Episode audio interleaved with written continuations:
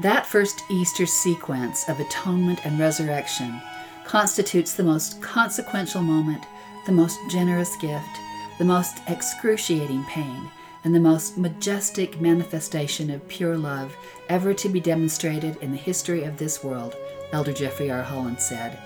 Jesus Christ, the only begotten Son of God, suffered, died, and rose from death in order that he could, like lightning in a summer storm, grasp us as we fall, hold us with his might, and through our obedience to his commandments, lift us to eternal life. We are Scott and Maureen Proctor of Meridian Magazine, and we'd like to welcome you to the Come Follow Me podcast. Today being a special one as we go to those sacred moments in Gethsemane when Jesus Christ wrought the mighty atonement for us all. The transcripts for these podcasts can be found on the magazine at latterdaysaintmag.com forward slash podcast. While you are there, you can sign up for free in the upper left hand corner of the page for the magazine, which can come into your inbox each weekday with all the news of the church and the world brought to you by some of the very best Latter day Saint writers. That's all at latterdaysaintmag.com. Elder Holland continues We celebrate the gift of victory over every fall we have ever experienced, every sorrow we have ever known, every discouragement we have ever had, every fear we have ever faced, to say nothing of our resurrection from death and forgiveness for our sins. That victory is available to us because of events that transpired nearly two millennia ago in Jerusalem. To all such, I speak of the loneliest journey ever made and the unending blessings it brought to all in the human family. I speak of the Saviour's solitary task of shouldering alone the burden of our salvation. Rightly, he would say, I have trodden the winepress alone, and of the people there was none with me. I looked, and there was none to uphold me. That image of treading the winepress alone is vivid. In ancient Israel, grapes were grown in vast vineyards, and when it was time to harvest them, they were put in a winepress where people walked on them with their bare feet. Why? Because anything heavier or less flexible than a human foot would smash the seeds, which were bitter, which in turn would add a bitter taste to the wine. This is not a job that can be done alone. Many feet had to trod together. The grapes can slip out from the feet of one person, and even more important, to tread alone means you are in a slippery place without the support of someone else's supporting hand or arm should you slip. Yet the atonement was a winepress that only Jesus, the sinless one, could do, and he would be alone in treading that winepress. Of his own volition, for love of you personally, he came to this garden. All ye shall be offended because of me this night, for it is written, I will smite the shepherd, and the sheep of the flock shall be scattered abroad. He would be utterly alone. So let's take you back 2,000 years to that time and place.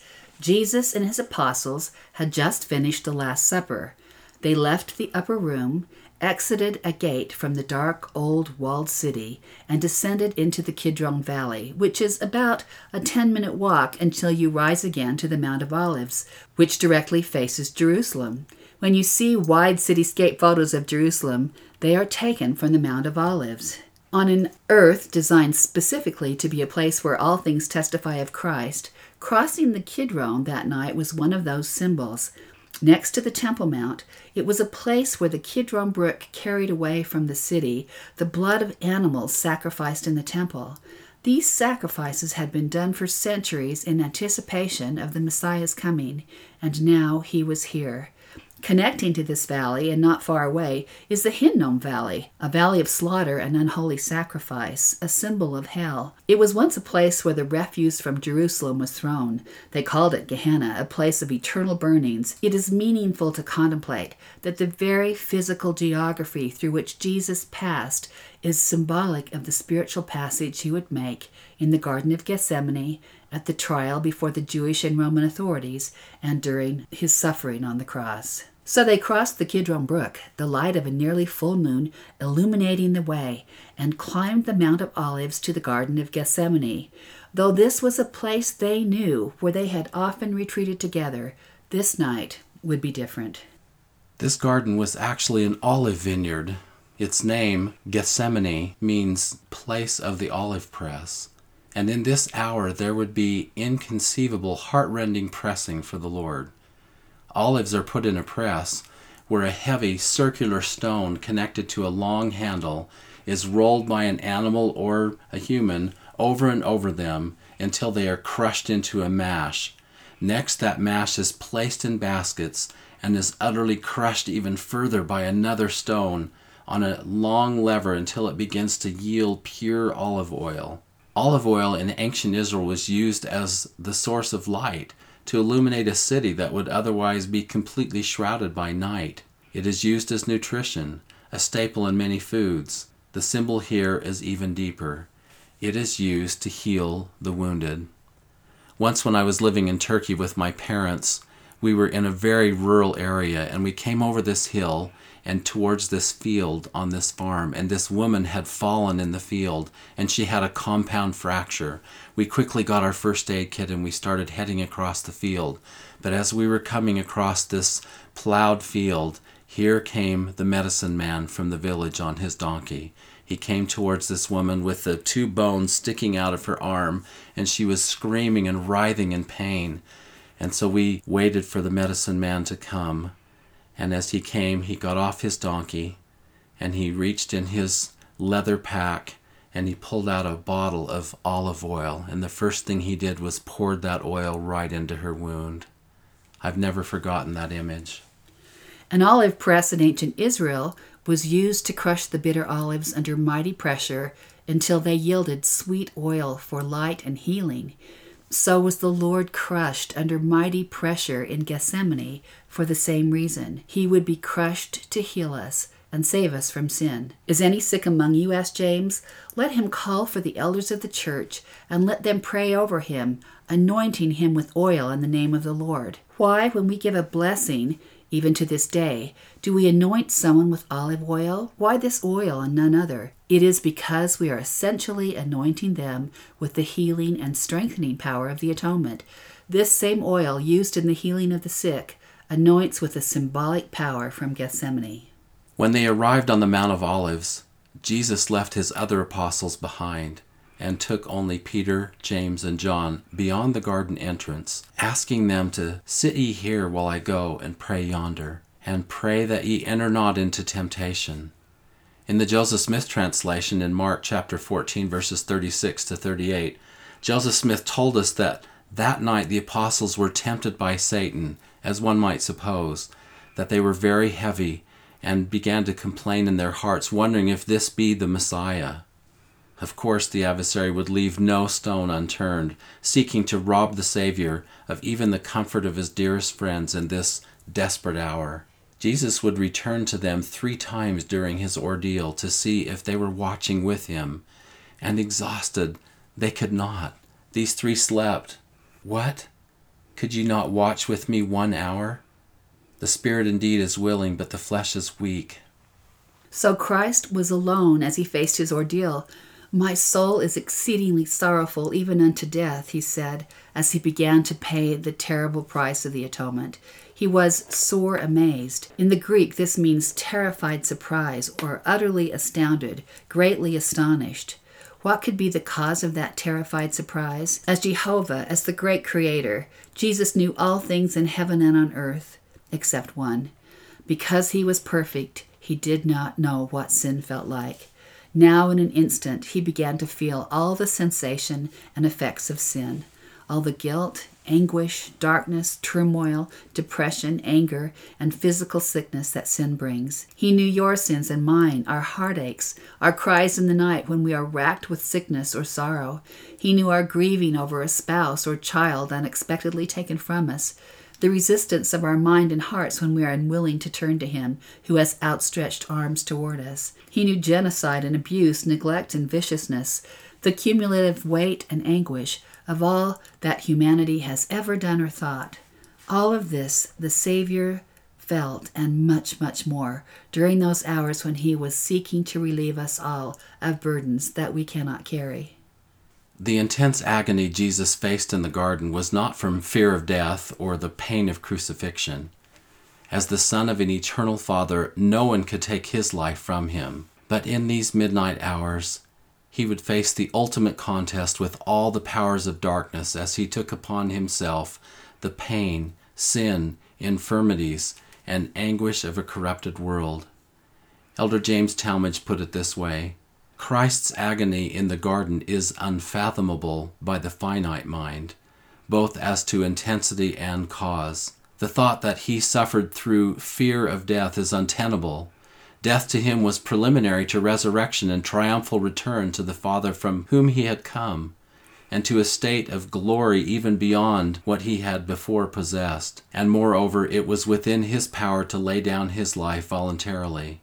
He struggled and groaned under a burden such as no other being who has lived on earth might even conceive as possible. It was not physical pain, nor mental anguish alone, that caused him to suffer such torture as to produce an extrusion of blood from every pore, but a spiritual agony of soul such as only God was capable of experiencing. No other man, however great his powers of physical or mental endurance, could have suffered so for his human organism would have succumbed and would have produced unconsciousness and welcome oblivion. In some manner, actual and terribly real, though to man incomprehensible, the Savior took upon himself the burden of the sins of mankind from Adam to the end of the world. Modern revelation assists us to a partial understanding of the awful experience.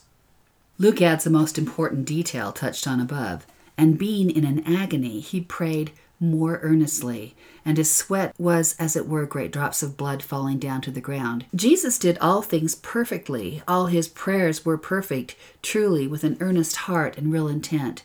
But here he prayed more earnestly. This obedient son, whose communication with his Father was so perfect that he could say, He that hath seen me hath seen the Father, prayed yet more earnestly. What words he must have said in that impassioned prayer, and in the intensity of his suffering. His blood literally oozed through his pores and fell to the ground. Latter day Revelation does give us this sobering insight about the circumstances of that bleeding. This suffering caused myself, even God, the greatest of all, to tremble because of pain, and to bleed at every pore, and to suffer both body and spirit.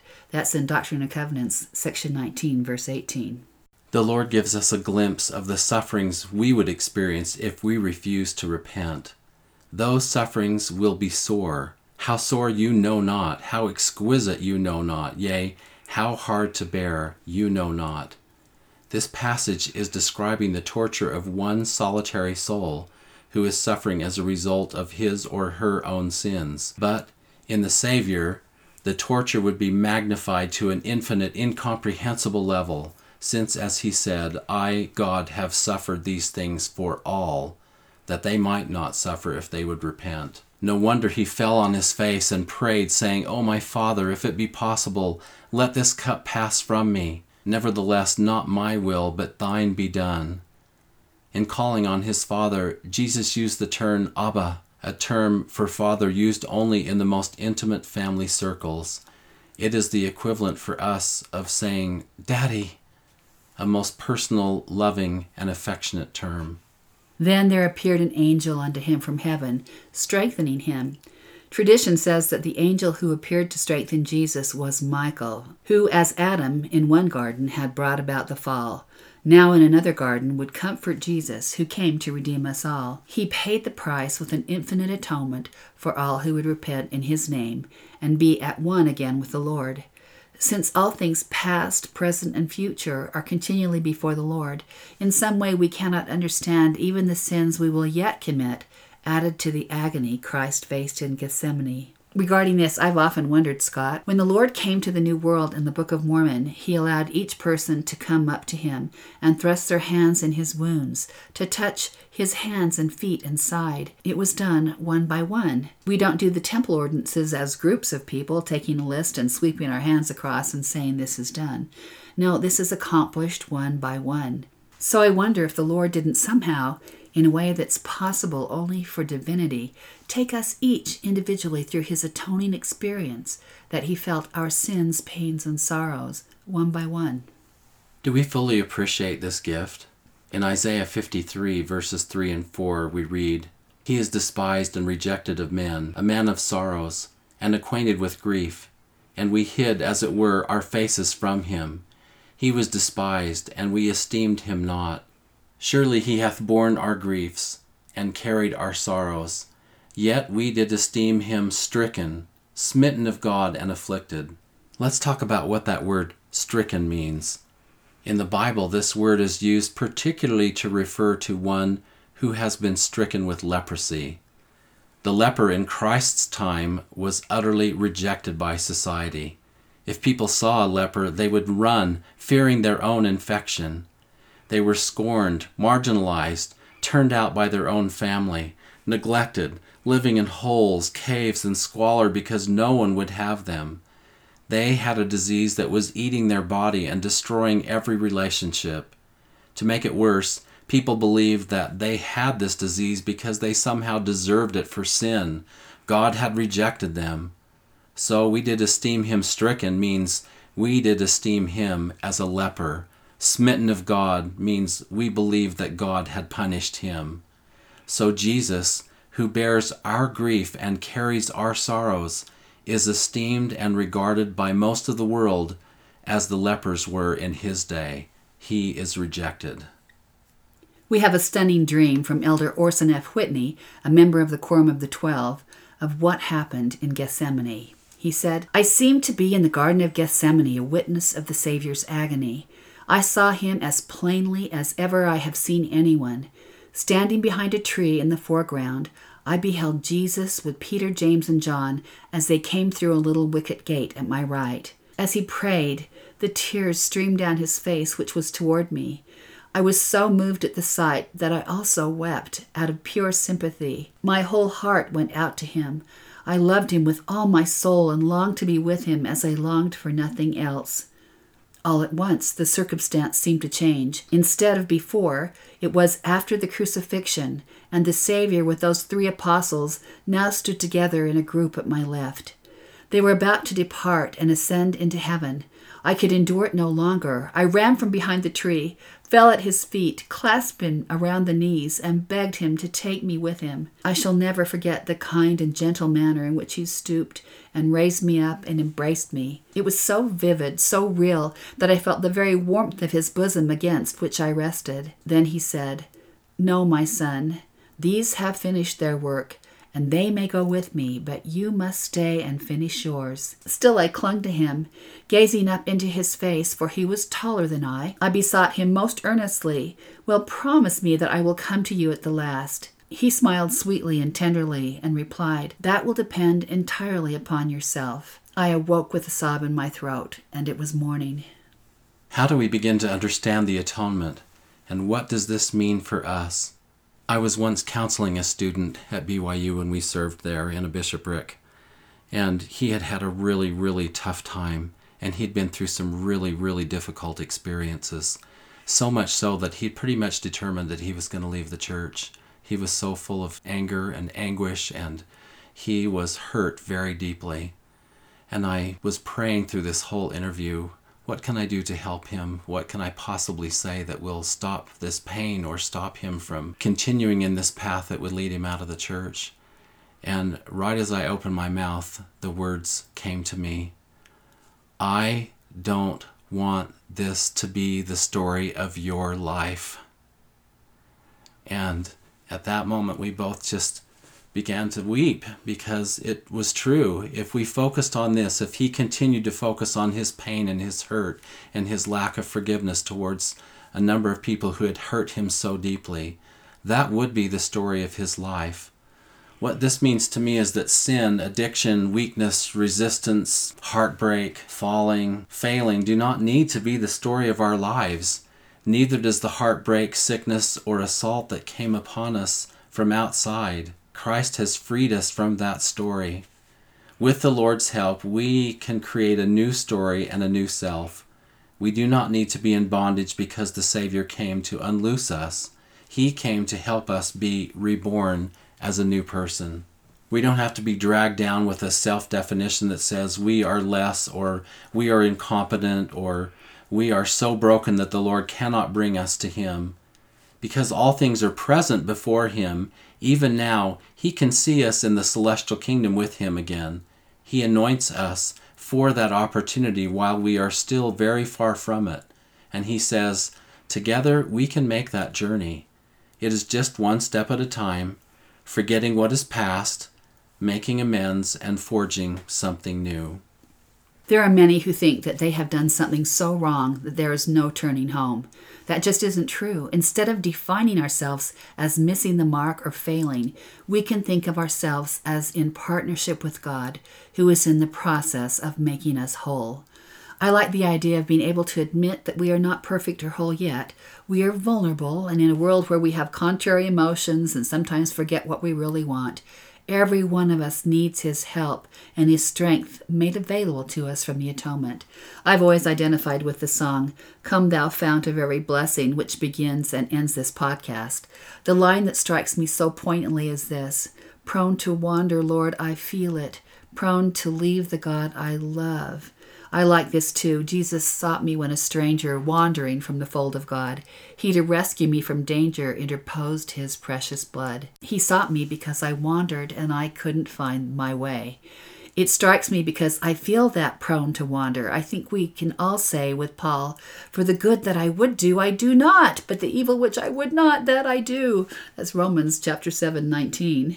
Repentance means to be reconciled with God. It means to turn our face back home.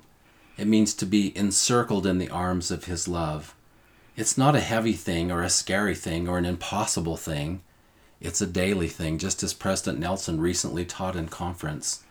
We redefine ourselves as a learner, someone who wants to grow. We are not trying to earn heaven, we are trying to learn it. This means we slip and fall and have things to overcome and ways to become more wise and more loving. We make mistakes and we learn from them. The Lord understands that process. The atonement of Jesus Christ is a covering, it is a healing, it is a forgiving, it is paying a price, it is a strengthening, it is being encircled in the arms of His love where our fragility and vulnerability are shielded and protected. Every one of us must partake of it every day of our lives.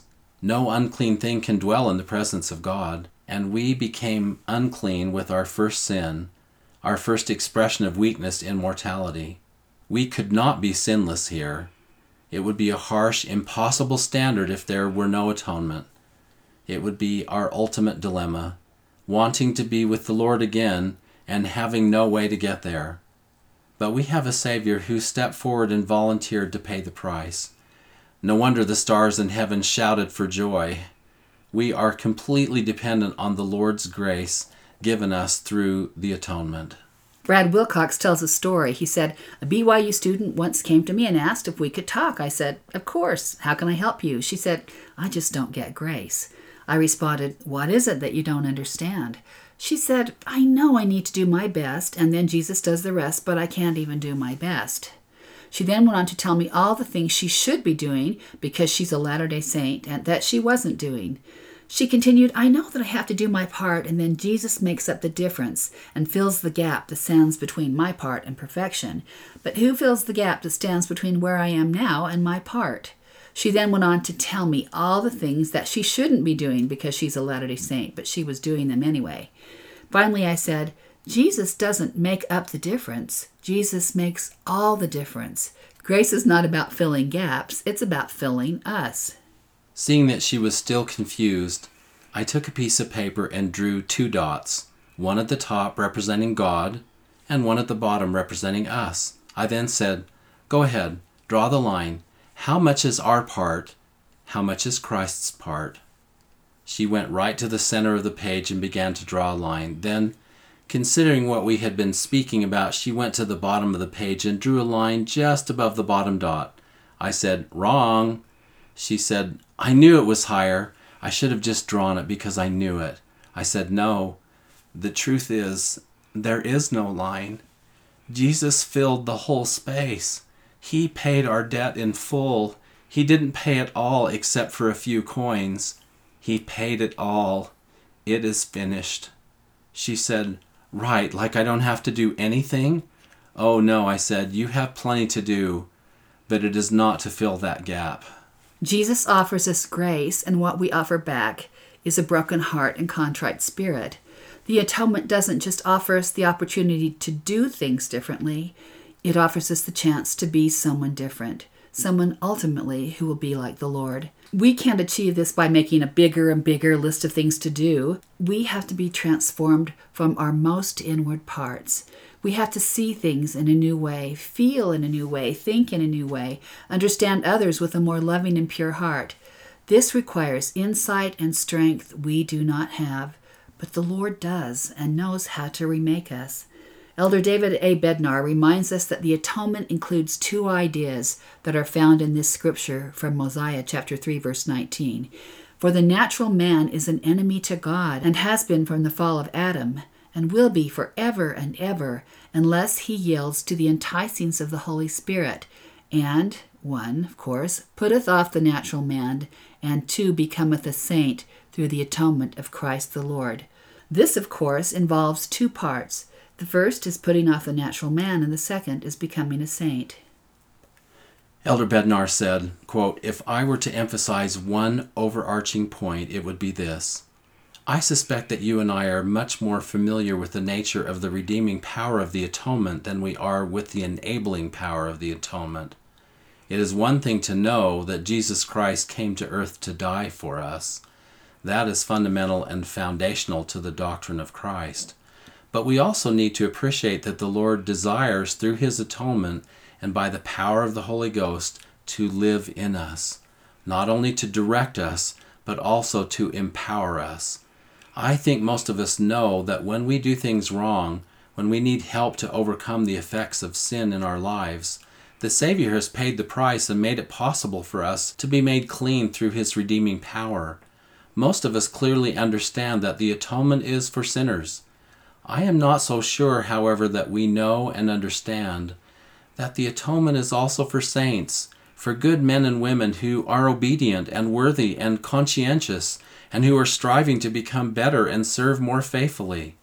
I frankly do not think many of us get it concerning this enabling and strengthening aspect of the atonement, and I wonder if we mistakenly believe we must make the journey from good to better and become a saint all by ourselves through sheer grit, willpower, and discipline, and with our obviously limited capacities. Elder Bednar continued In the Bible dictionary in our scriptures, we learn that the word grace frequently is used in the scriptures to connote enabling power. Grace is, quote, a word that occurs frequently in the New Testament, especially in the writings of Paul. Of course, this is from the Bible dictionary. The main idea of the word is divine means of help or strength given through the bounteous mercy and love of Jesus Christ. That is, grace represents that divine assistance or heavenly help each of us will desperately need to qualify for the celestial kingdom. Thus, the enabling power of the atonement strengthens us to do and be good and serve beyond our own individual desire and natural capacity. He continues In my personal scripture study, I often insert the term enabling power whenever I encounter the word grace. Consider, for example, this verse with which we are all familiar. For we know that it is by grace that we are saved after all we can do. Let's review this verse one more time. For we know that it is by grace, the enabling and strengthening power of the atonement of Christ, that we are saved, after all we can do. I believe we can learn much about this vital aspect of the atonement if we will insert enabling and strengthening power each time we find the word grace in the scriptures. Nephi is an example of one who knew and understood and relied upon the enabling power of the Savior. In 1 Nephi chapter 7, we recall that the sons of Lehi had returned to Jerusalem to enlist Ishmael and his household in their cause. Laman and others in the party traveling with Nephi from Jerusalem back to the wilderness rebelled, and Nephi exhorted his brethren to have faith in the Lord. It was at this point in their trip that Nephi's brothers bound him with cords and planned his destruction. Now please note Nephi's prayer in verse 17 O Lord, according to my faith which is in thee, wilt thou deliver me from the hands of my brethren? Yea, even give me strength that I may burst these bands with which I am bound? Elder Bednar continued, Brothers and sisters, do you know what I likely would have prayed for if I'd been tied up by my brothers? My prayer would have included a request for something bad to happen to my brothers and ended with the phrase, Wilt thou deliver me from the hands of my brethren? Or, in other words, please get me out of this mess now. It's especially interesting to me that Nephi did not pray, as I probably would have prayed, to have his circumstances changed. Rather, he prayed for the strength to change his circumstances. And may I suggest that he prayed in this manner precisely because he knew and understood and had experienced the enabling power of the atonement of the Savior. I personally do not believe the bands with which Nephi was bound just magically fell from his hands and wrists. Rather, I suspect that he was blessed with both persistence and personal strength beyond his natural capacity, that then, in the strength of the Lord, worked and twisted and tugged on the cords, and ultimately and literally was enabled to break the bands. He continues Brothers and sisters, the implication of this episode for each of us is quite straightforward. As you and I come to understand and employ the enabling power of the atonement in our personal lives, we will pray and seek for strength to change our circumstances rather than praying for our circumstances to be changed. We will become agents who act rather than objects that are acted upon. When I partake of the sacrament each week, I can remember the price that the Lord paid for me in Gethsemane. I can remember that everyone in mortality, including me, needs not just to be forgiven, but to be strengthened, empowered, and enabled to become a saint. I can remember that without the Lord I can do nothing, but with Him as my partner, together we can take the journey back to the Lord's presence where I can be like Him. During the sacrament, I can ask questions and tell the Lord that I am willing and wanting to learn. I can ask Him without fear, What lack I yet? I can ask Him to teach me a better way. I can ask for forgiveness for my shortcomings. I can offer my broken heart and contrite spirit and confess that I know that He can transform me. I can give my whole soul in gratitude for the price He paid to make me new. I can love him with all my heart, might, mind, and strength. I can ask him to be my partner in my problems. I can be willing and eager to take his name upon me.